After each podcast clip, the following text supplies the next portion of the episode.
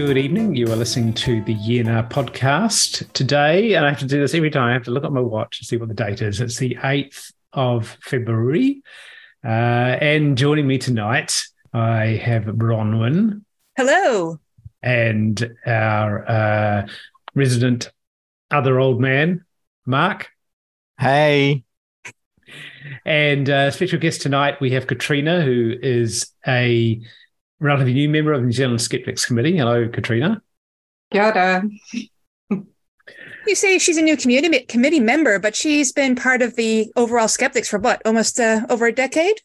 You know, she's old. She's like one of our old that's, faithfuls. That's what she tells us. Yes, I remember meeting her at a conference in Wellington quite quite some time ago. So, oh, 2013 yes. conference. She, you yeah, were there. Might have been. Yes. Yep, yep, I've been to a few of those. So, yep, I was there in the background. and now you're in the foreground. Bad luck for you. Yeah. I'm sure it'll be fine. So let's get started. So no, no, no. Uh, hang on, hang on, no, hang on. Before we get no. started, I, I have a little something I need to say. So I had a little talk with Chat GPT the other day, and I asked it something, and I'd just like to read this out. I, I asked Chat GPT, write me an advertisement to be read on the NZ Skeptics podcast for annual membership of the New Zealand Skeptics in the style of a mattress advert. And I think we need to get this advert done, so at least we've got one ad on our podcast. So if you'll just give me a minute, here we go. Are you tired of being bombarded with extraordinary claims? Do you crave a comfortable, supportive community where you can explore and challenge these claims? Then it's time to join the NZ Skeptics with an annual membership. Sleep soundly, knowing that your membership fee is helping us to advance an evidence based viewpoint and advocate for rational policies. Indulge in the ultimate comfort of being able to experience the most educational and entertaining conference on the calendar at a discounted price exclusively for members. When you join the NZ Skeptics, you'll have the opportunity to nominate individuals or organizations for the annual Bent Spoon, Bravo, and Skeptic of the Year awards. These awards recognize the best and worst in journalism and commentary, providing a unique platform for you to have your voice heard. So, don't settle for a restless night filled with misinformation. Invest in a sound night's sleep with the comfort and support of the NZ Skeptics. Buy our annual membership today at skeptics.nz slash join and experience the benefits of a skeptical lifestyle immediately. Bravo! That was great. you know, Chat GPT for uh, the 2024 Skeptics Chair entity, literally. uh, I, I might go for that. It's not bad, is it? And and now we've got that out of the way, and we never need to advertise another thing. I don't know. Maybe we should just uh, clip out that little bit and play it with every podcast. I was no. going to say now I know why we don't do ads, especially in my voice. yeah, exactly. I was zoning out halfway through. Oh, oh, that hurts. It, I thought it was, it was going to be the opposite. Too it, exciting for you to handle. It was very clever in the beginning. You had a lot more of that mattress ad, you know, spiel, and at the very end. Whereas in the middle, it's just our usual, you know, get a membership. Yeah. Here's all the things you get. I, I gave it a hmm. list. I said, um, I said, mention some or all of the following key benefits, and just gave it the list from our website. So it kind of injected those as it went. Mm. Right. But anyway, they are all key benefits, and um, it really is worth joining. Mm. Thank you. So you've now implied that we're going to give a discount to our members for coming to the conference this year. We have done in the past. We forgot yep. to last year, but in, in the last few years, I think we've generally remembered. Hmm. So yeah, we'll we'll try and continue to do that. yeah, I think it's a good idea to give a little bit of a benefit to those who have signed up and become members. So we will, yes, we will do that. so uh, I am going to talk about uh, a little bit of a sad topic. So I uh, lost my dog Darwin a couple of weeks ago. Uh, so Darwin was a Cavalier King Charles uh, Spaniel. Um, we called him Darwin because it was a good skeptical name. And then we had to explain it to everybody who didn't know why we could call the dog Darwin. And we generally didn't go into it too deeply, but it was like people thought, oh well, um, Susan's from Australia, and so maybe there's some Darwin connection there. But no, oh. it was after Charles Darwin, and uh, because I'm a, a uh, obviously a big uh, acceptor of evolution, then I thought Darwin was a is a good uh, name for a dog. But the the vets have uh, commented to us that uh, they that was the first dog they've ever come across who was named Darwin. So he was fairly unique. Uh, but anyway, yes. Yeah, so he he was nearly fourteen years old, um, which is pretty old for a Cavalier King Charles.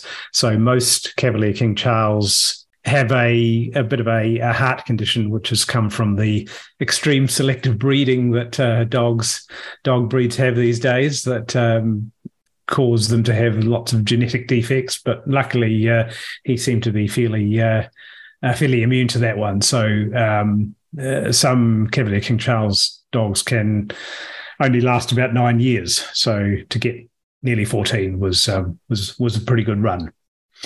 Um, there's, so, a, there's a few breeds like that these days, aren't there? I remember watching a documentary a few years ago about how I think in the Victorian era, a lot of highly selective breeding went on for dog shows where they ended up breeding like lots of new breeds of dogs that ended up looking great and interesting, but having awful health problems. Yeah, there's actually one particular. I don't remember all the details of it now, but um, the the very pug nosed dogs apparently have a very bad breathing condition. And essentially, it's like living their life not being able to breathe properly. And you imagine what that would be like for a human being. That yet we we breed our our dogs to for our own personal tastes and subject them to uh, a life of uh, of pain and shortness of breath, I guess. I mean, every couple of months you see these memes sort of go on the circulation and social media that look at all these old pictures of what German shepherds used to look like and what you know terriers and bulldogs used to look like, and you can see how, particularly sort of through the 1900s, 2000s, how you know certain features became a lot more prominent. As you say, that mm. pug nose has gotten actually a lot, you know, has become quite squat. And you, yeah. you know, you know that German shepherds, you know, they they're now bred to have really bad hip dysplasia. Yeah, so it's the it's the back legs, isn't it, that they have real problems with, and sometimes they can't even walk properly. There's another one that's got like an opening at the bottom of its spine near the tail that is prone to infection, and again, it's a result of selecting, I think, for how the hair lies on its back but it mm. ends up causing real medical problems again. Yeah, it's very, very sad. Um, yeah, so we sort of started uh, seeing a gradual decline. Um, he used when we used to take him for walks, he would sort of pull on the leash and be ahead of us, and uh, sort of got over the last couple of years that he was generally sort of trailing behind us, and it got so got so bad a few months ago that I was saying, okay, I'm not going to walk him anymore because I was essentially sort of dragging him along. So um, he sort of got to that point where he was slowing down as an old man. Um, but yeah, over the last month or so, he sort of really sort of went downhill. Um, he sort of lost interest in in the TV. He used to love sitting around the TV and uh, and would bark at any animals that uh, came on the screen, which was um, kind of annoying, really. If you ever watched wanted to watch a, a program with uh, animals in it and and so he sort of went off his food. Um, so we we we took him to the vet. They suggested that uh, he should go to a specialist and have an ultrasound. Uh, so we we did that, um, and he they did all the, the specialized tests on him. They uh, used their ultrasound machine to have a look inside him and and probe him and and see what was wrong with him. And the the specialist called me and said, "Well, the, the good news is that he doesn't have cancer."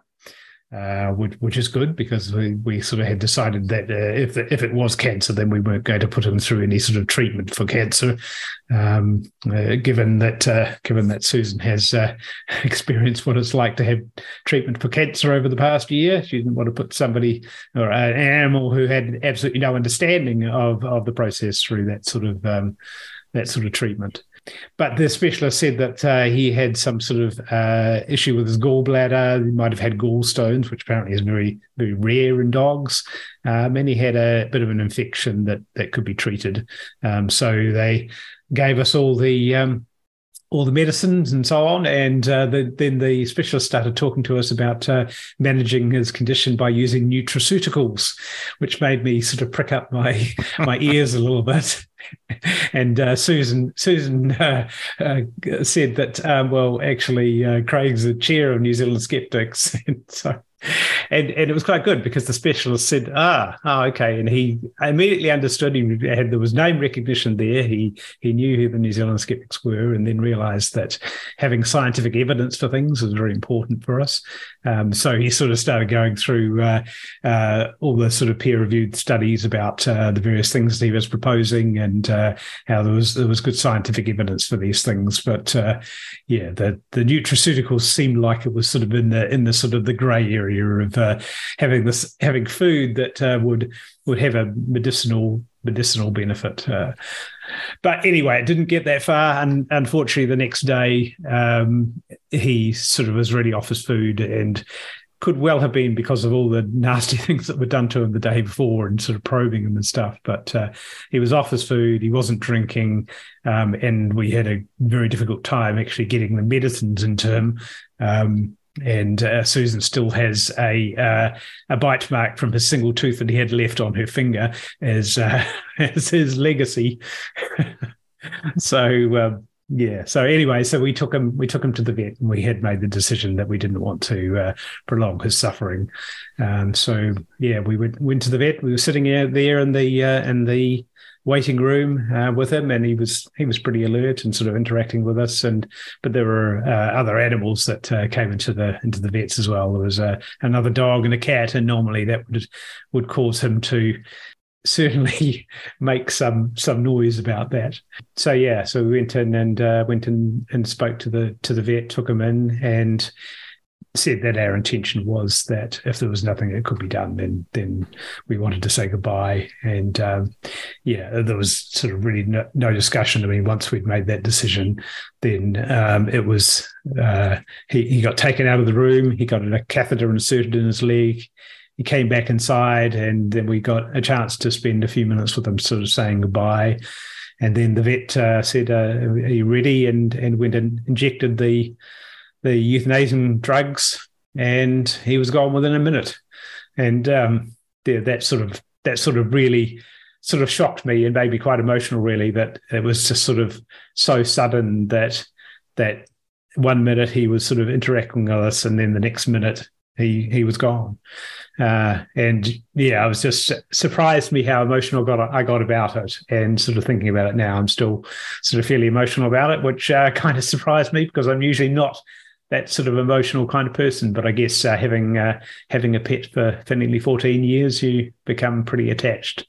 Um, so anyway, uh, that's that's the story. I, I guess uh, uh, it surprised me that uh, I'm normally sort of not very emotional, and I guess skeptics can be perceived as sort of only caring about science and not emotions and things like that. But yeah, as I said, it, it surprised me. So when you say you were emotional, is this your way of saying that you cried? Uh, certainly shed, shed a few tears. Yes. Yeah. Bronwyn, yeah. you're, you're looking shocked.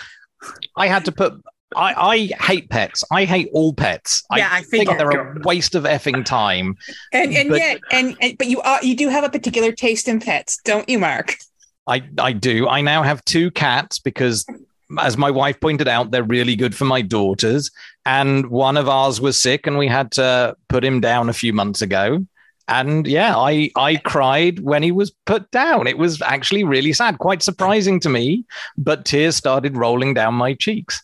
Um, yeah. It was it was quite an upsetting situation, and I yeah, very surprised that it happened. Um, mm there we go. It turns out I'm not an unfeeling robot after all. Or maybe no. I am towards humans, but I secretly love pets. I don't know. I well, do I mean, get you, that impression. Like, I mean, you, you, know, when I came, but it came when you, but when you did, you did have to go get a second cat, though. Your daughters were quite insistent that you know you couldn't have a an orphan kitty in the household. This other kitty needed needed a companion. Yeah, and you had it- opinions about that, didn't you, Mark? Yeah, it it tur- it turns out that once you've bought two, you can't go back down to one. And yeah, I definitely have opinions. I like balance. So before it was a white cat and a black cat. This time we've gone for a grey cat. I like them to be, you know, of a breed and something a little bit interesting. So the one we've got now looks really, really grumpy. Um, and I love it. It's it's a long-haired Persian, and it looks upset all the time, and it's great. Maybe he should be our podcast cover cat. Maybe we could get a picture of Rain and stick her on the cover for this issue if you really want to. Oh, I think, and I think it needs to be what, um, 1200 by 1200 pixels? No, 1400 by Oh, 1400. Oh my goodness. How it's been a year. How have we not got this right yet? This is the running joke of the podcast. Yeah. Uh, of, of course, your your impression that the cat looks angry uh, is is only you sort of projecting your own um, human impressions on what cats are meant to look like onto Oh, onto it. absolutely. Yeah, it, it's all to do with you know the way the fur is and the pattern on the mouth and the shape of the face. Uh, very happy, friendly cat. Certainly happier than our other cat that's a rag doll and so aloof and snooty. It just I don't know why I let her live in the house anymore. She can sod off as far as I'm concerned. Uh, but this new one is the cutest cat ever. Even though I hate all Mm. pets, it's still cute. But yeah, just looks grumpy, which is marvelous. Yeah, well, well, Darwin, Darwin and I had a sort of interesting relationship. He could be very annoying at times, but, uh, but Sorry, which one was annoying a at times? You were annoying at times, or he was. Well, I guess that comes with the territory, but I generally don't annoy myself. So, it is that the same rule in your house? Is this, you know, one pet out, one pet in? Is there going to be a replacement, or could we never replace Darwin? Uh, I'm sure he could be replaced, but no, we're not going to get another dog. We have done our we have done our pet days, and from a practical perspective, um, having a having a dog certainly does tie you down a bit um, because you the, they're are a lot higher maintenance than cats are. Um, So yeah, whenever we wanted to go away for a weekend or something, we always had to think about, well, who's who's going to look after Darwin, um, and um, we were a little bit nervous actually about going away this year, as we're doing a big trip in the middle of the year and uh, going away for a month. And given his advanced age, we were kind of nervous about uh, if he was still with us then, exactly how how that would go, and actually to leave him in the hands of somebody else who would might then potentially have to make that decision to um, say goodbye to him while we weren't there would have been would have been quite difficult. So yes, I guess um, in this big scheme of things, um, yeah, we, we we won't be getting another dog. Okay. Maybe a different animal, maybe a llama or something. An axolotl. I think I think Craig's an axolotl kind of guy. Well, see, I've I've had axolotls. I've, I I don't like pets, but axolotls were like, well, they're different enough that I can manage a couple of axolotls. They were kind of fun, and then they died. Right, I think I might go for a, cat, a Tamagotchi. yeah, less guilt when those ones die. But talking about nutraceuticals and you know vets suggesting things that aren't totally evidence based, um, that we've got a family friend who's a vet, and I've definitely had arguments with him in the past about whether acupuncture for pets works. And he swears blind it does because the animal looks like it gets better and the owner reports that they get better. But yet, how does a placebo work on an animal? It couldn't possibly. Therefore, it must be effective. That sounds like a misunderstanding of the placebo effect. More than just like a misunderstanding from beginning to end. Yeah. Um, Hmm. yeah, it, it's a hard one to tackle, you know, because these people have seen it with their own eyes. They they've seen these owners come back in and swear blind that the pet's great and it was the acupuncture that did it. And so they keep on offering the treatment because they get one or two good reports. It actually reminds me of a, um, a little interaction I had on Twitter the other day. Um, I commented on somebody's post. So they said, uh, finally gave in to all the people telling me to take turmeric for my joint stiffness and fasciopathy. I took it all week. Yesterday, I forgot to take the second dose of anti inflammatory and didn't feel sore. Hmm, almost like it works. And so I replied, all regression to the mean or confirmation bias. and you big meanie. well, yeah, yeah. Well, I didn't want to sort of get too too much into it, but they replied then said, if it's a placebo effect, I just don't care. Um, which set a whole lot of people off for saying, well, yes, they like placebo effects as well, and uh, yeah. Okay. Why you're even trying to argue with people on Twitter, I don't know. It's a cesspit. I yeah.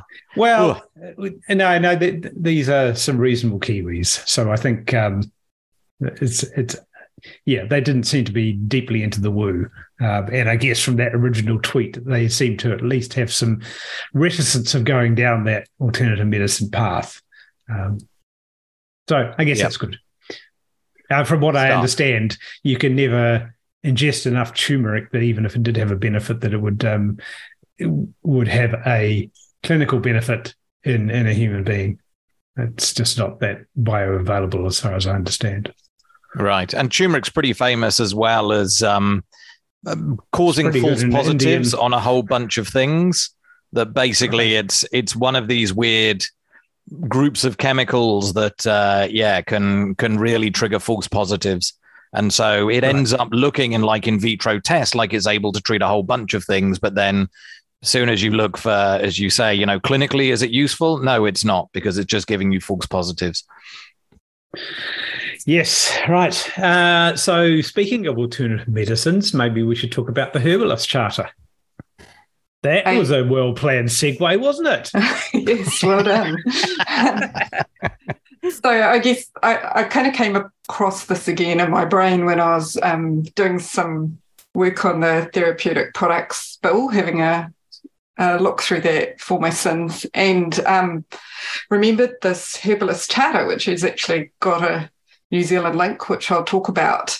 Um, and I think it might come up again. And so there's a bit of a story behind it. So I thought it was worth sharing with people. Mm. But this winding the clock back to Henry VIII days. So we're talking 16th century Tudor king, the one with six wives with um, mainly scandalous flates. Two of them were beheaded couple of them divorced, and I think he sort of broke ties and defied the Pope in order to make uh, at least one of those marriages happen. Um, well, that's that's how the Church of England got started, isn't it?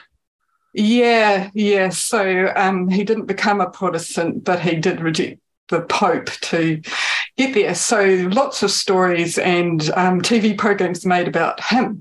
Uh, I guess what is less known is that he had an active interest in amateur medicine. So he, he but he had a couple of um, pretty painful medical conditions, and I think that contributed to his interest. And um, I was asked how he got them, and so I had a bit of a look, and he was pretty interested in um, jousting of all things. Um, so oh. that's where you get the big pole and you get on a horse and go to the other end of the field and then basically ride at each other and poke sticks at each other until one falls off. And unsurprisingly, um, occasionally people get quite hurt by doing that. what a surprise. yeah. So this happened to him, and he had an ulcer on his leg and um, in 1527, and it was all healed by um, with some help from his physician. But nine years later, he had another jousting accident, and this is while he was some married people, to Anne Boleyn. Don't learn, do they? yeah. So she was the first wife that lost her head. he was married to her. He was jousting in Greenwich, and he had an even worse accident. And he got severe concussion, and he actually managed to burst what was left of the ulcer from the first injury and ended up um, resulting in ulcers on both legs, as causing him incredible pain, and it never truly healed. So these are just sort of open sores, basically. Um, constant severe infections as a result of that. The other medical condition he had was um, what appears to be some sort of venereal disease. So that's uh, STD, um, and there are notes there of um, various concoctions to cool and soothe the member. Um, and there is much speculation on the internet um, several hundred years after the fact that it was syphilis, but there's also lots of arguments on the internet that it wasn't in fact syphilis and how could it possibly be that? So who knows? But he had a couple of things that were quite unpleasant and um, he was using alternative medicine to treat them and he was a big fan of alternative medicine. It, he didn't start this off. So um, prior to his rule, surgeons had already been branching out into general practice, and the barber surgeons, which uh, expected to do minor surgery like extracting teeth, had already expanded their practice and received Royal Charter in 1462. So almost 100 years prior. Um, but if you look at a barber pole with the red and white stripes, the red stripes, uh, blood. Hmm. Um, ah, not yes. these days. They use well, paint, Hopefully not if we do a good job of our therapeutic products um, submission.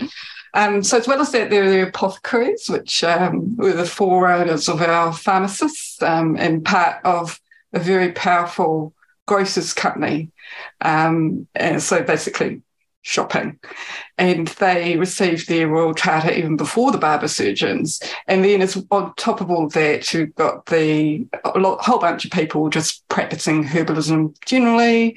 Um, you know, um, often illiterate, often people that might be from a different country, foreign, um, who practiced amateur medicine.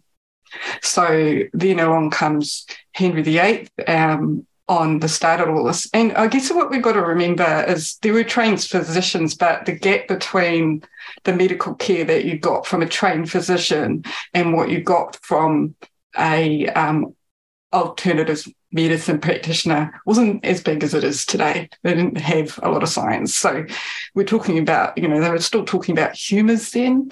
They were talking about treatments containing mercury for syphilis, in fact. And um, there was one guy that was experimenting with sterilising wounds and medical equipment, which was um, a pretty novel approach. He was actually using wine to do it. Um, so, so the humours, sorry, just just quickly, the humours they they were the fluids in the body, were they? They were like, was it four fluids that they thought the body used? I think was it like yeah, spit, blood, pus, and something else. I think it was. I remember reading about it just in the context of I think homeopathy and some of the early homeopathic ideas about balancing the humors. And yeah, it mm. seems very kind of pre scientific ideas of how the body works. Yeah. So things like leeches and stuff kind of talk to that and analyzing your spit and your uh, things that come out of your body. Um, and um, they, that was part of the reason for the mercury treatment is because it made you sweat and all sorts of other things. And that was thought to purge the body of the illness. Um, Balancing your humours, right? Yeah, yeah. So um, yes, lots of things. There were some interesting cures of note. So um, there's one. Just bear with me on this for headaches. Um, and it's drink a mixture of some herbs, lavender, sage, marjoram, rose petals, and rue, or to press a hangman's rope to your head and I just kind of look at that and I mean, oh, that's the ultimate. Like, you must have a pretty bad headache, but I think if you have got a bad headache, I can totally relate to um, putting a handbag's rope against my head. Um, that sounds homeopath- homeopathic, doesn't it? It's like, you know, a rope round your neck and dropped will give you a really big headache, but maybe if you just push it against the side of your head, like the diluted version might cure a headache. You don't think the you uh, you don't think the wives' heads he chopped off was an extreme cure for their headaches? yeah.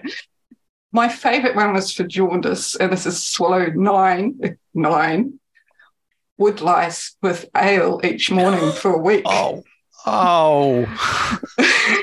and there's another one which gets weirdly specific for gout. So it's apply a mixture of worms, pigs, marrow, herbs, mm, boiled together with the carcass of a redhead dog. Redhead, remember that? It's got to be a redhead dog. Don't know why. It's okay. So, um, so and then, then you know, um, obviously not physician driven, but they yeah, some of them are dabbling. So the position and movement of celestial bodies and planets could determine a patient's health or the appropriate cure for maladies as well. So all that stuff was out there. So we're not talking um, space age science versus um, homeopathy. You know, the gap was a bit, you know, so so so some of the stuff, a lot of the stuff the physicians did didn't work. Um, it cost a lot of money, and these were highly trained people that there weren't many of. Um, so you've got a rapidly expanding population. You've got people desperate for care. They and they were going to use whatever healthcare was at hand that they could afford. Um, and as you would expect, quacks thrived. Um, so if someone wanted to be trained um, medically, uh, at the time it wasn't hands-on at all. Um, it was mainly theoretical. It was something that was seen as an academic profession, and hands-on stuff was more frowned upon. And a full degree took 14 years. And they really looked down their noses at people that were using homegrown herbs and things like that. Now, they still made up their own little concoctions, but their concoctions were special. Um, so they had the theory to back it. Yes, that's right. Yes. And of course, they've trained for 14 years, and what do these people know? Um, Now, I guess the issue here was that Henry VIII um, was backing these amateurs, and now they presented real competition. Many of them got away with calling themselves doctors, and so not surprisingly, the physicians uh, got upset with this and pushed to regulate. You know, get rid of these people. They're not they're not doing um, real medicine which is probably true, but it maybe could have been said of some of the physicians as well that were practicing. Mm. Um, so there were a bunch of laws that were um, passed and it restricted the practice of medicine to Oxford or Cambridge graduates, um, or those licensed by the Bishop of London. No snobbery there at all.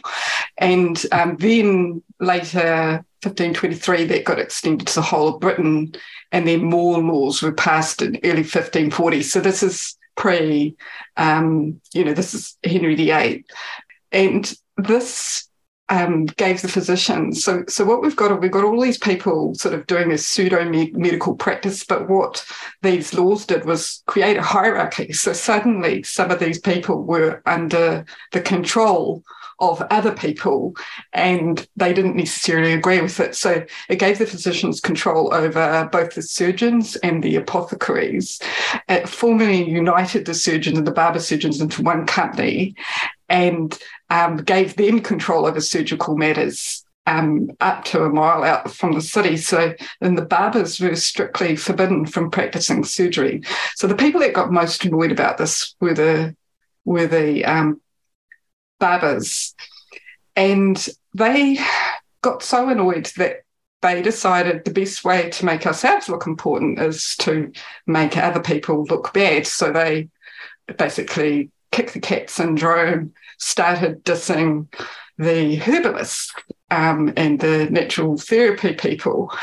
Um, and this argument went on for a while and escalated. And then finally, they um, landed their argument with Parliament and said, You've got to do something about it. All these horrible herbalists that are just, you know, making up their own rules and not really um, doing anything that is proper medicine. Whereas us surgeons, you know, we're, we're doing a great job.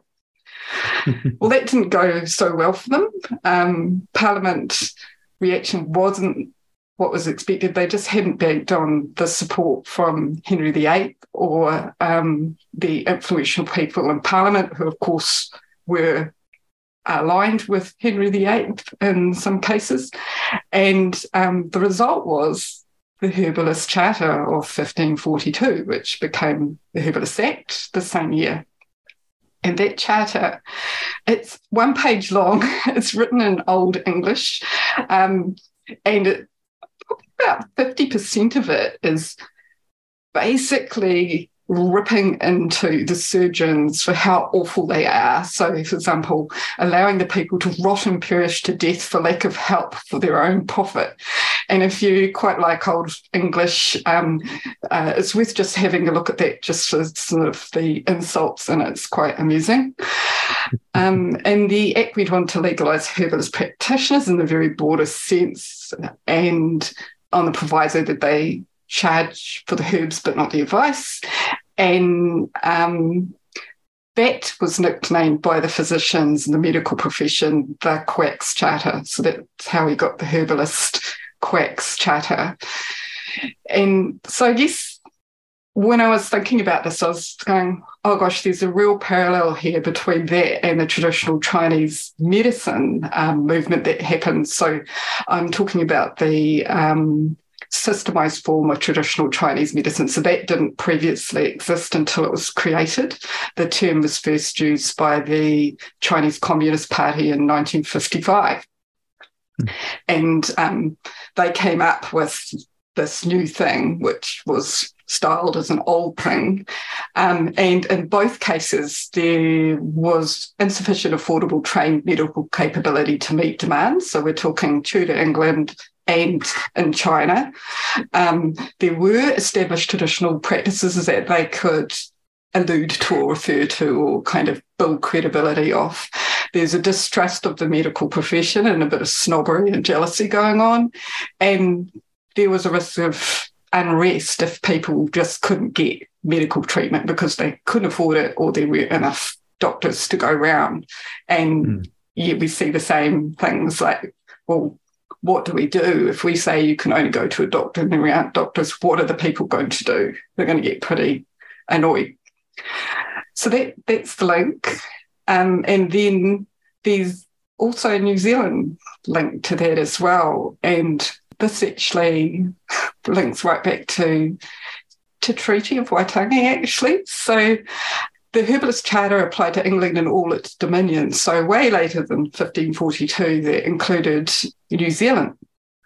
And in fact, in 1832, almost 300 years after the Charter was created, there was a delegation that went from Aotearoa and it went to Portsmouth in England and met William IV, and that was led by Paratini Te Manu, and gifts were exchanged. So the king was gifted with a, a ceremonial dogskin coat, and in return, the king granted a sovereign flag, the General Agreement on Trade, the GATT seals, the right of man, and the Henry VIII herbalist charter. Can you believe it? Mm.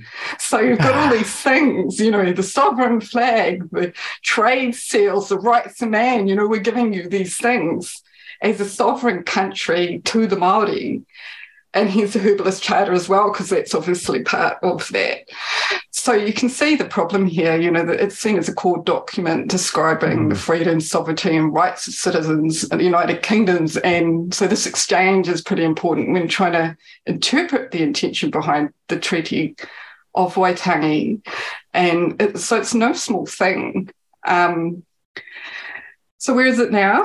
Um, so in the UK, the Herbalist Act remained in effect for over 400 years and then it's replaced by a Medicines Act, which includes the same protections for herbalists. Um, mm. But we have our own Medicines Act now too that does not prevent um, the practices. And um, many herbalist websites still talk about the herbalist charter. In fact, they're probably the only people talking about the herbalist charter, except for me now. And they they're still saying it's still there. It still gives us that right. Mm. Um, I guess what I would say is there's an interesting thing here with any document that's been or agreement that's been signed with the Crown and um, Maori or New Zealanders is that it's it was not entered into by the government. So there's a question about to what degree can the law of the land override the agreement between the Crown and so on. So you can imagine that things get a bit sticky and without getting into that. Um, but um, then it may be something that, that is brought up in, in that regard. Hmm, this, this, to me quickly is, is kind of interesting because of something that Bronwyn found a few months ago when she was searching for dates for our skeptical calendar. Um, as you say, it was called the Quacks Charter. And Bronwyn, do you remember the um, the act that you found a while ago? I think you put the date in the calendar for when it was enacted. Yeah, it's like a, it was, but it was an anti-quack act. yeah, so I've looked it up. It, it was the Quackery Prevention Act of 1908 that was enacted in New Zealand, and it it wow. seems really good. It's a pity we don't have it now, but it reads: Every person commits an offence who publishes or causes to be published any statement which is intended by the defendant or any other person to promote the sale of any article as a medicine, preparation, or appliance for the prevention, alleviation, or cure of any human ailment, and which is false in any material particular. So it's basically saying you've, you've got to have an evidence base for whatever you're selling as a medicine. So I'm wondering whether the, the Quackery Prevention Act was particularly because of that name of the Quacks Charter. Um, I think so, that when we, when we are looking at charters, um, we have to think like the Witchcraft Act 7035 that was repealed in the UK in 1951, and I think and I believe that there's a similar thing in New Zealand. If acts that they've taken from the Crown are repealed in the UK, they are going to they are repealed in New Zealand. So with the Herbalist Act being repealed in 1958, it would also be repealed here automatically. Mm, they, but, but what happened to the 1908 Act? Did that get repealed? Probably replaced by the Medicines Act of 1981, I'd imagine. What a shame. Mm. Yeah, so it's, it's whether it's whether the replace the act. This is the charter that was handed over formally in the ceremony or not. But it, it's it does sound like it's a dead duck, but it's certainly something that is quoted. Um, mm.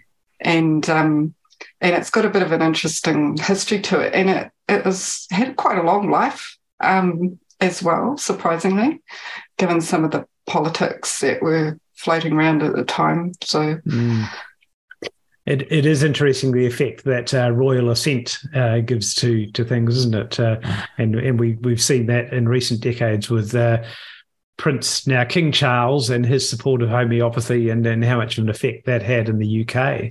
Yeah, and we can only thank maybe God, I don't know who, or maybe the the sense and sensibility of English people that that um, royals have been neutered in England. That you know now Charles is king, that he isn't able to just basically write a, uh, a homeopathic charter or something. I mean, God, if he was able to do that, that I'm, I'm, sure he'd love to. I mean, he's a real homeopathy fan, but that would just be devastating for the health of people in England.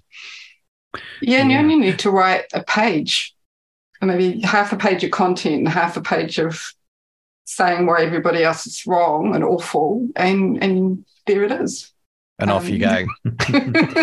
the um, I bet Charles interest... wishes he lived 500 years ago and he could have done that.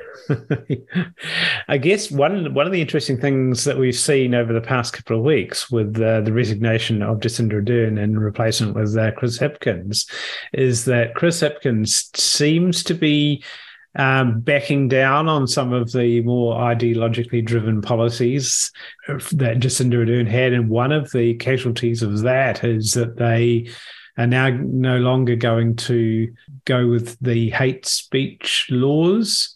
Um, so they've sort of withdrawn that for now. yes, this afternoon, wonder, I think that was announced. Yeah, it makes me wonder whether the um, this therapeutic products bill could perhaps suffer the same fate. I, would be surprised. I mean, this is as being unpopular.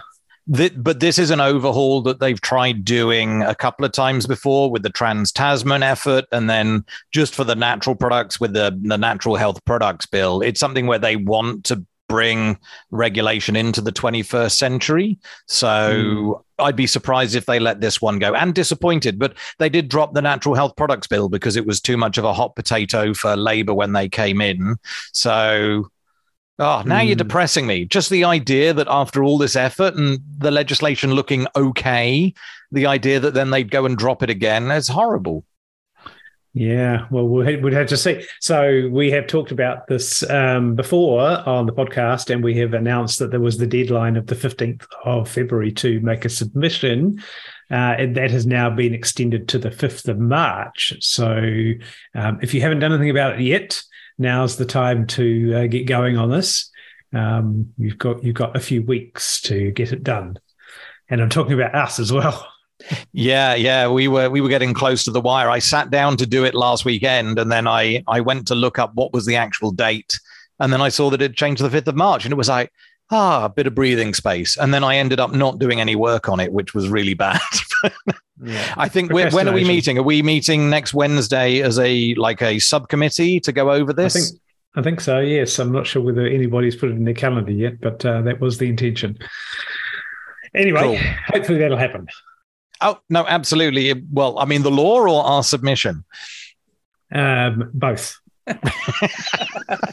you have no faith in us, which is probably justified. But anyway. yeah. Well, that, okay. Well, that's that is that's interesting stuff about the Herbalist Charter. Uh, mm. Yeah, I never even knew it existed. Um, and no. it just it's horrible. Uh, I'm glad it's gone. I'm sure there are many alternative health practitioners who think it's the best thing since sliced bread, though. Oh yes, it's um, definitely. Yeah, if you want to Google it, you'll bring up some sites that sing its praises, um, but I wouldn't recommend them as reliable sources of health information. So, so Bronwyn, you had a very interesting story about a guy by the name of Bill Gothard. Want to tell us about him? Yeah, his, and when uh, you think when you think about his last name, uh, it's a bit funny given the allegations and crimes that he's committed. um. Oh, okay. What? Now you all look really shocked, and it's clearly none of you get it. No, what no, Gothard? But it, yeah, no. Um, uh, you know what I wrote about in the article got really inspired to um, do sort of a series of articles about evangelicals who have tried to, you know, build a build their belief system in New Zealand, as well as New Zealand evangelicals who have sort of made a name for themselves over in the U.S. Um, and I wanted to start with Bill Gothard because one of the most a member of a family that is known as the most famous fo- followers of Bill Gothard's philosophy, um, the Duggar family. Their sixth child, whose name is Ginger, and that's Ginger with a J. Um, she's written her fourth book. Um, she wrote, wrote a book about 10 years ago with her sisters. And in this initial text, they sort of really promoted Gothard's teachings and how they were raised. Um, then she went off, she got married um, quite a few years later, wrote a book about, you know, how her and her partner, her and her husband met. She's written a children's book quite recently. And now we have what's called a theological memoir. So it's why she's left um, what's called the Institute of Basic Life Principles or the IBLP.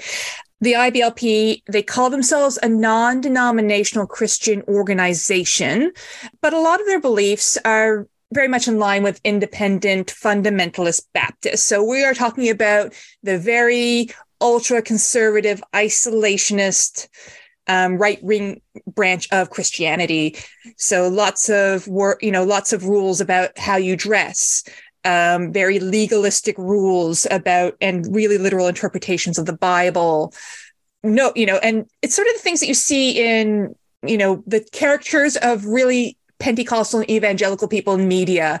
No rock music, no sex before marriage, you know you're wearing the prairie dresses you're wearing the long dresses you're not showing much skin you're very you're very modest and humble.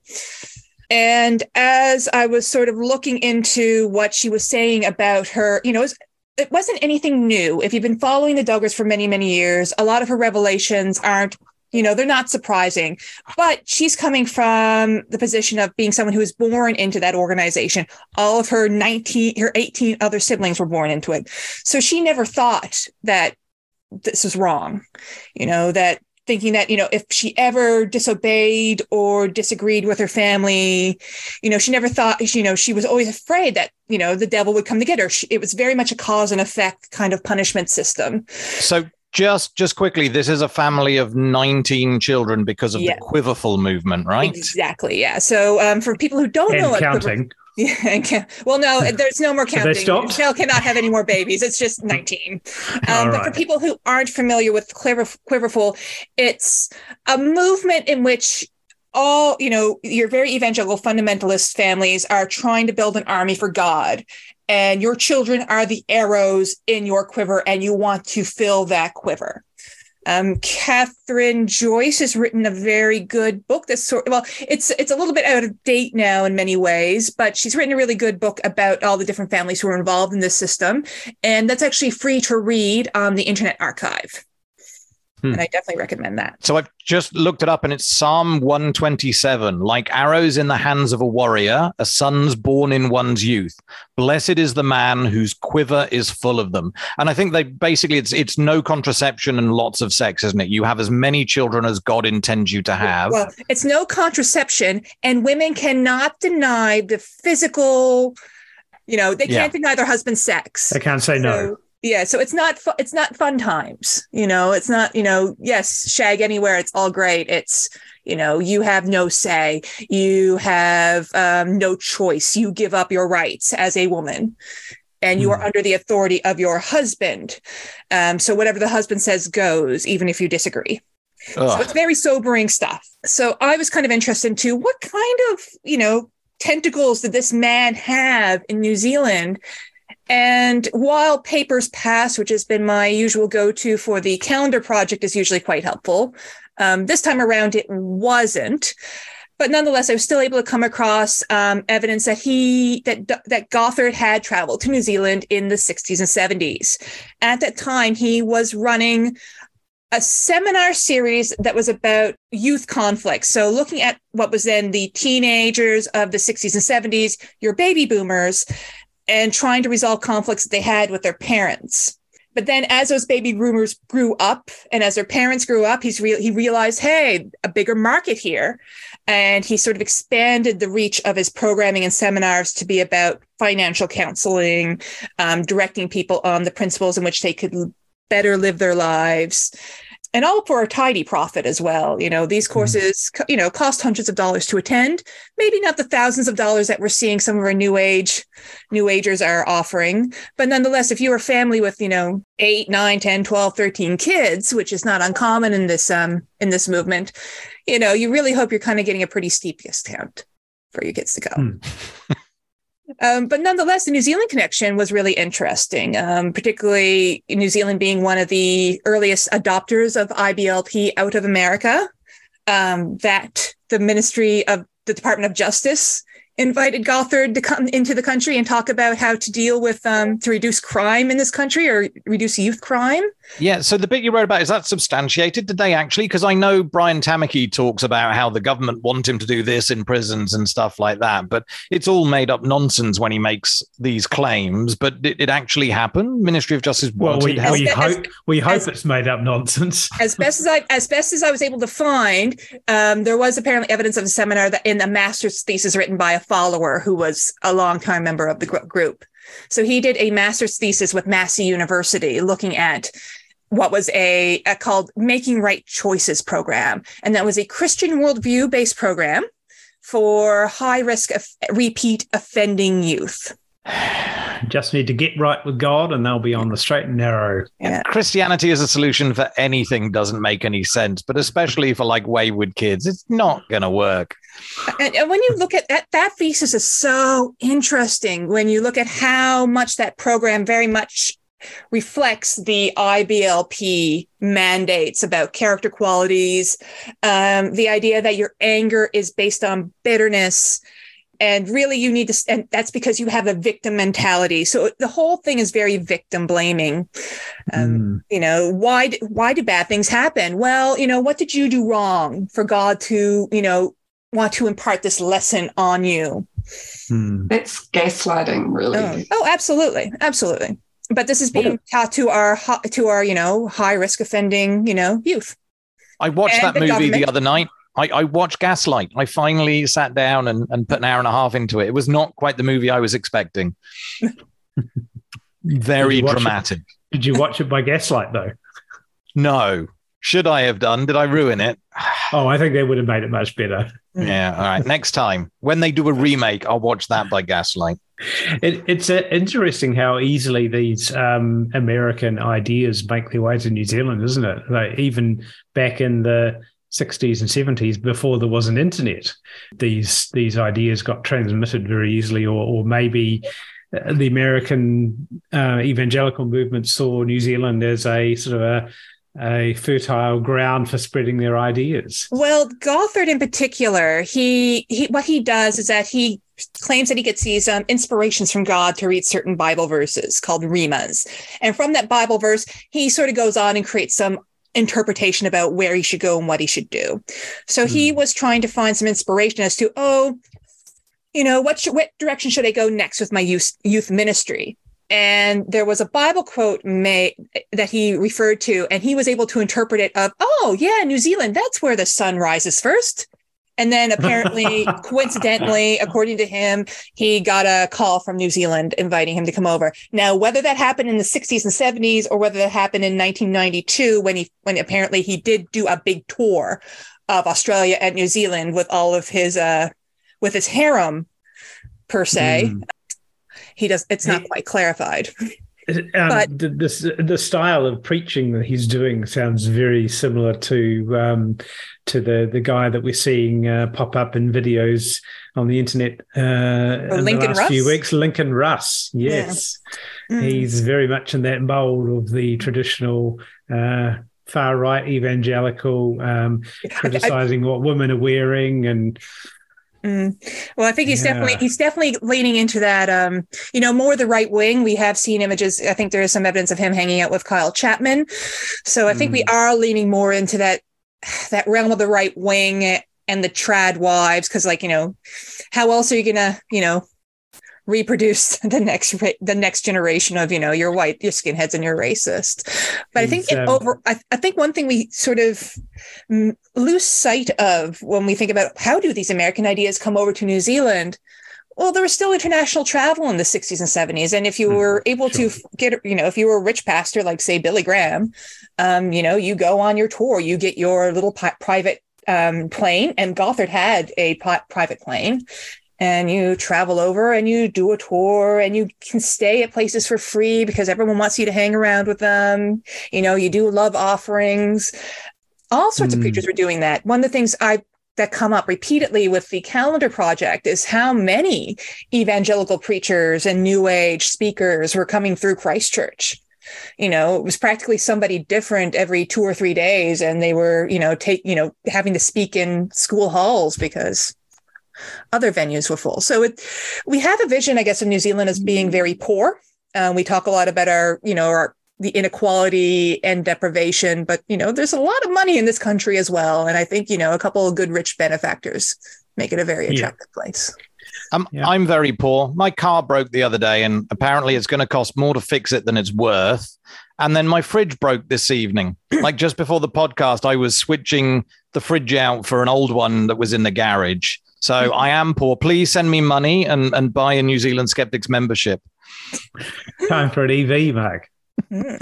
Uh, no, it turns out that for four thousand dollars, you can't even buy a Nissan Leaf that does seventy-five kilometers on a charge. They are they are over my budget.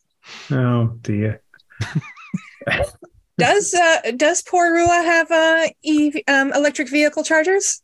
I don't I haven't seen it, but I I'm haven't not, been. I'm looking. not trying to be judgmental. I'm just asking because I have never no, seen any around town. Possibly not. I've not seen any. Um, but anyway, speaking of Wellington, and it's charge at home.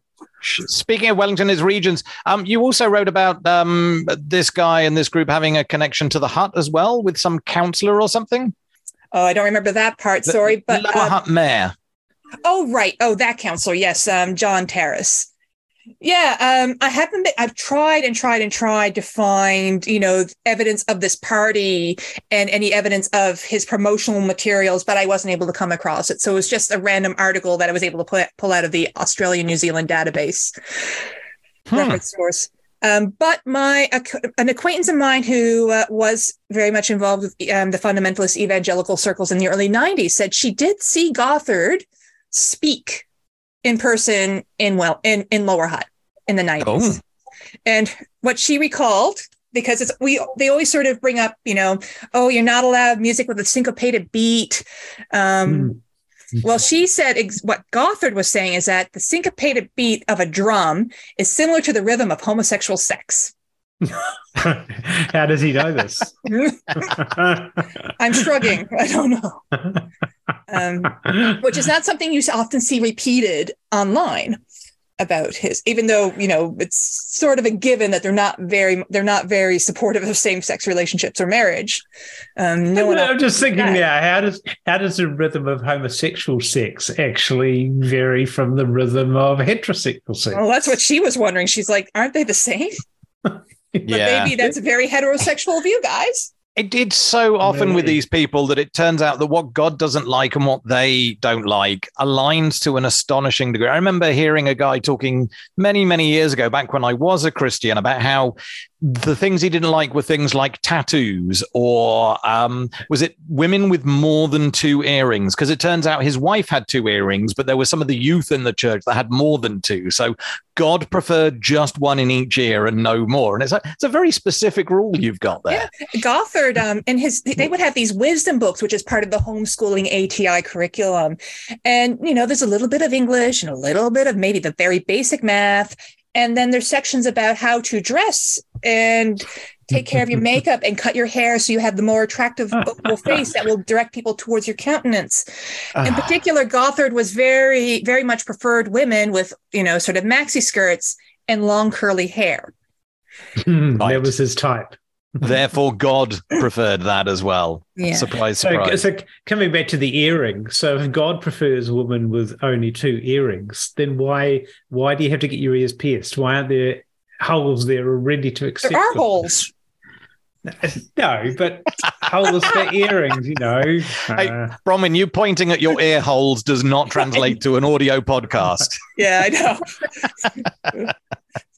but you know, you you're actually your ears do have two holes there. Uh, I, I got mine pierced in my late thirties. It took me. It was a um, a, a wedding present from my girlfriends, so I never got round to getting my ears pierced till I had long hair. Nobody could see them, so it didn't matter. Well, my my ears are still pristine as God intended them. I, have kept mine at what I got mine pierced when I was eight, nine. I don't wear earrings too often, but uh, you know, I've had friends who've pierced their baby's ears. Yeah. And you know, that was quite that wasn't that was pretty normal because if you know it was just easier for parents to clean the ear. But nowadays it's seen as quite oh my god you're harming the child against their consent. You know you're you're um, violating their bodily autonomy by piercing them so young. Craig i'm like you. My my ears are virginal what about your nose, Mark? I wasn't. I wasn't going to use that word actually, but, but yeah. yeah so my thinking. nose and my tongue and my bottom lip and the the frenulum between my teeth and my top lip, those do have holes in, but my ears are untouched, so I am godly. this preacher years ago didn't mention labret or septum piercing, so I'm fine. Hmm. Right. Right. Um, but as you're asking, Mark, um, John Terris was a was the mayor of uh, Lower Hutt um, over, over a couple of decades ago. He was also an Anglican priest and had a bit of a career in New Zealand television before then. Oh. Yeah. Hmm. Um, but what he was promoting was something called um, Cities of Character. And, you know, it was just the idea that, you know, families need to sort of create, you know, build their the character of their children, and that that needs to be supported by the community. Um, done a bit of shallow researching and came across what's called the Character Training Institute, and um, the arguments made that it was actually just a secular front for Bill Gothard, just because there was so much pretty much exact copying of the IBLP mm-hmm. curriculum about character principles and character traits and then just sort of doing that again for the Cities of Character program and the Character Training Institute, but just removing mentions of Jesus. it but, just sounds like intelligent design all over again. No, no, this is a secular biological textbook. Look, it doesn't mention God anywhere, it just mentions an intelligent designer. Yeah. Hmm. But it looks like it didn't come to much, probably a couple of years after that happened with John Terris. Um, it seems that the whole system sort of just crumbled down. The guy who owned and found this the character training institute was also the board member of the IBLP, um, but he sold it, so it's just gone off to just be a bit of a wet fish. I was um, speaking of John Terris. I went and looked up his screenography because I thought well, I'd never heard of him. But uh, then I looked at the the dates in which he was actually on TV, and it was kind of like in the mid '60s and, and early '70s. Mm. And uh, one of the programs he had was Christianity in the Modern World. So it was obviously there was a religious bent there. Um, and then back in the mid '60s, he uh, produced a program called The Men on the Hill which sounds very sexist because it's referring to the politicians. He was interviewing politicians in, in Parliament, which I guess back in the 60s was uh, very much dominated by by men. Mm.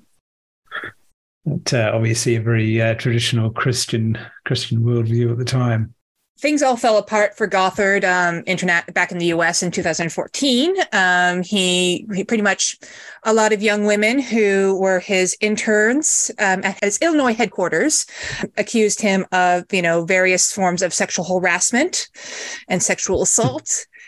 they sued him. However, that court that court case got dismissed due to statute of limitations. Statute of limitations, right. Yeah. Mm. Um, but eventually, but you know, the the organization decided that you know, hey, you know, can't have him around, so they they I can't be. it sounds like they forced him to resign because eventually they trespassed him from his uh from the big annual conference that they have. It looks like you know they tried to unload quite a few of their properties. One of the properties that they had owned was in New Zealand called the Erahina Training Center, and that's just in Marton. Um, hmm they had quite a few. They were trying to build quite a bit of a um, training center in Marton, but yeah, they just offloaded it for um, hundreds and thousands and millions of dollars over the years. And so, um, what happened to the the Duggars? Well, the Duggars, they, you know, eventually they lost their TV shows, particularly once it was revealed how serious Josh Duggar's crimes were.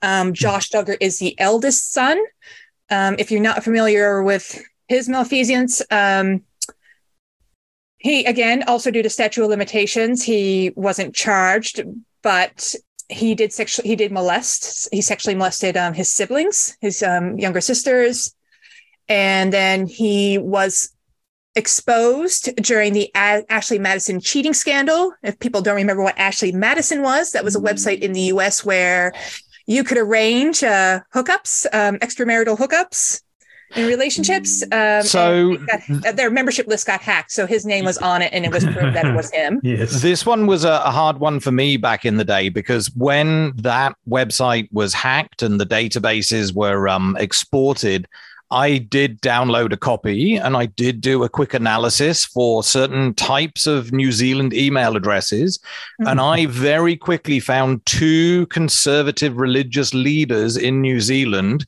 who had signed up for the Ashley Madison Cheat on Your Wife service. Um, and one of them, I remember going onto his Facebook page and seeing him post all these pictures about, look at how amazing I am with my wife visiting people in hospital. And I'm like, but I know that you're actually trying to cheat on her in the background, even though practically it's almost impossible because Ashley Madison, as well as everything else, was a con where most of the women were bots or prostitutes that didn't even live in your city that were just leading you on so you kept spending money. But at the time, I was like, well, what do I do? You know, do I release this or do I not? And I decided not to because it's going to ruin people's lives. But I, I just think it was it was very rich to see these religious leaders who were mm. Preaching the perfect lifestyle and how everybody is a sinner, that obviously they were out there happy to do it themselves. Mm. Well, they're sinners too. Turns out pretty bad sinners as well. Yeah. yeah. but I mean, the worst of Josh's crimes is that he was, you know, where what he's in jail for now is um, possession and distribution of um, the worst of the worst child porn. Mm. And so you know, once he's released from jail in about 12 or so years, he's going to be under some very, very strict um, rules. You know, hmm. he's he's not going to be. I don't think he's going to be able able to be in the same house as his younger children. You know, or anyone who's young, under the age of 18, 16. well, it's good that he's in prison, and it's it's good to see uh, somebody in a, a, privileged and powerful position actually do a substantial amount of time. Hmm. So, hmm. And I guess you, that is, I guess, a relatively short sentence in the US, isn't it? Mm. Yeah, yeah, given for what it was. And, you know, it's disappointing to know that Gothard is not going to face any time for what he's done, but his fall from grace has actually seemed to have been quite swift, and he has been excluded from his church. But it's you know i think you know if you're going to think about a closing statement to think about this whole gothard new zealand relationship is that when you are looking at that lawsuit that was done by the women who were sexually assaulted uh, harassed and assaulted by him many of them were part of a 1991 1992 t- tour of new zealand and australia. And some of that sexual assault happened either as at you know after that trip or during that trip and, you know, all this time here is Gothard and the IBLP financially benefiting from government contracts mm. for at risk youth. Mm-hmm. Basically, we're at risk youth. Mm-hmm. Um, so, Bronwyn, this yeah. article was labeled as part one of Fundamentalist Exchange. Can you can you give us a little sneak peek as to what might be coming up in part I, I, two? I, Are there going to be even more than two? Yeah, I think we're looking at about four. Two Americans who come over to New Zealand, two New Zealanders who've gone over to America. Oh. So the next one will be about Nancy Campbell. She is a she was from Palmerston North, both her and her husband. Um, and she is quite well known in the fundy sphere for publishing a newsletter called um, Above Rubies she is part of that whole ah, patriarchal yes. women stay at home again Quiverfull so she's kind of you know adjacent to the duggars in many ways you know also very big on the trad wives so i'll be looking sort of her stuff and that new zealand connection um, then i will look at jeff botkin not as well known but he was part of jim McCotter's Great Commission Ministries. And in the 90s, they were trying to say, hey, you know, the world's going to end or, you know, the world, society's going to collapse. And New Zealand's a great place to hide out from that. Um, Common belief. Yeah. But Tech entrepreneurs as well. Yeah. Yeah. Well, because you know you, in the US you cannot own a television station and a newspaper or you, at least you couldn't at the time they were able to do that in New Zealand so they bought both Canterbury television and they were able to start a little um, newspaper or a little um, ed- um, lifestyle magazine. Oh, interesting. Yeah, and there's other, and then the final one, of course, is going to be um, the old favorite, which is uh, Ray Comfort. Oh, I thought it might be. Oh, I figured he I might did, be somewhere in the list. Yeah, I, he his name popped into my mind, and think we thought, well, we haven't written about him for some time, so yeah, he would be a good uh, topic of of discussion. I've been recently listening to Ono, Ross, and Carey, and Ross went and visited the Ark encounter in Kentucky, which is mm-hmm. um, the Answers in Genesis Ken Ham thing. And uh, Ray Comfort um, plays a fairly prominent role in that as well, and that Ray Ray Comfort it, and Ken Ham are as thick as thieves. Yeah, but, well, he's Australian. Well, Ken, uh, Ken, is Australian, and he's New Zealand. Yes, and sometimes they but, do that. That do that. But do but but they they've been making this mistake a couple of times on oh. uh, Ono Ross and Carey and calling Ray Comfort an Australian, Ooh. which I which I think Ooh. is good actually because we don't really want to take credit for him, but. Well, when I was recently in Christchurch over Christmas break, I was sort of trying to trawl through the library seeing if there's any sort of unusual pamphlets or you know booklets. And i come across a lot of uh, ray comfort's old stuff from hmm. the um, 70s and 80s right. Hmm. i'd be interested in what that is because i've read some of his later stuff. I've you know gone through a bit of the way of the master series that he created. Hmm. i've even been to a church here in wellington that most of their bookshop was just ray comfort material which was really embarrassing. Um, but his old stuff i wonder what he used to be like Apparently, Vicki Hyde actually had some interaction with him. I think. I hope it was when... slapping him or something. Giving him a banana, surely. I think, I, from memory, I think he used to preach in the Christchurch Square, and mm. she told me that she went and drew pentacles around him, chalk on the concrete. Nice. yes. But I think he's also done a um, he's done a documentary since, you know, looking back at, you know, the whole banana thing. right. Yeah. He's he's really tried to claim that it wasn't being serious, but it, it was. He's just he's now trying to dig himself out of that hole. Mm-hmm. He's a complete idiot, but he's a very successful idiot. He's probably richer than any of us, or even all indeed, of us combined. Indeed, yes, indeed. So, uh, membership corner. What's coming up in the event sphere for skeptics? Well, well, if you are in Dun- Dunedin, you will have a meeting at Umbrellas Kitchen and Bar, 6 p.m. on Thursday, February 9th. Is this an inaugural Skeptics in the Pub for Dunedin, no, or no, no, no? They've had it there before. I think this is just sort of the startup for 2023. Right. That's tomorrow evening. So let's hope this podcast comes out before tomorrow evening, Craig.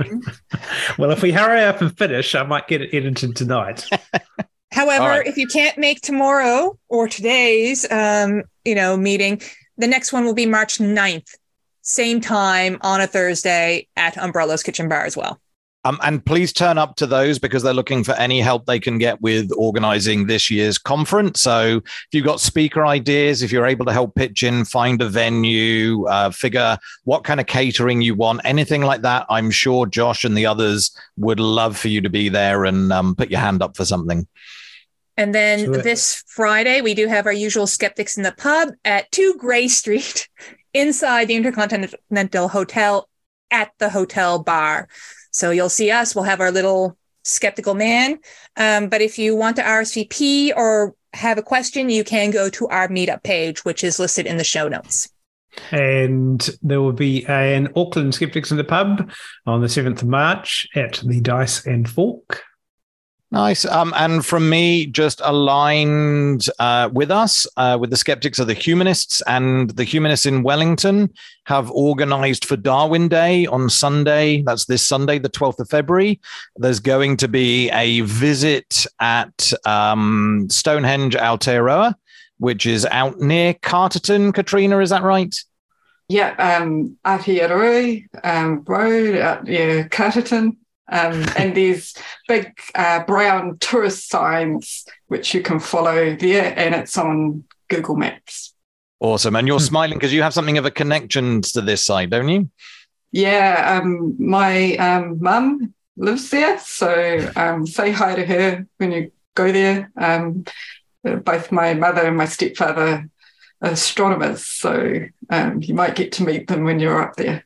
Awesome. And that's what seems to be really nice about this place is despite, you know, the the Stonehenge thing that attracts hippies, they're they're very science based and as you say, love astronomy and run like dark sky astronomy events out there, which um which I absolutely love. Yes. Um, yes so that so- is sorry, that is Sunday the 12th, Darwin Day. If you would like to turn up, please RSVP by Saturday. So by the 11th of February, just email council at humanist.nz just council at humanist.nz let them know that you can come and that will be 11.30 a.m the tour starts. And then finally i think from me again actually is um, skeptical activism which i'm guessing will be next week on thursday. And we will probably do more work cleaning up our therapeutic products submission um, after the skeptics committee has a meeting on wednesday evening to bash out as much text as we can do you think we could use chat gpt to help us write our submission it's tempting isn't it or maybe even bing Oh, Bing. yeah, now that Bing's been AI enabled, that, that just scares me. I mean, Bing's never been good. What's it going to do now? Try and take over the world? I don't know.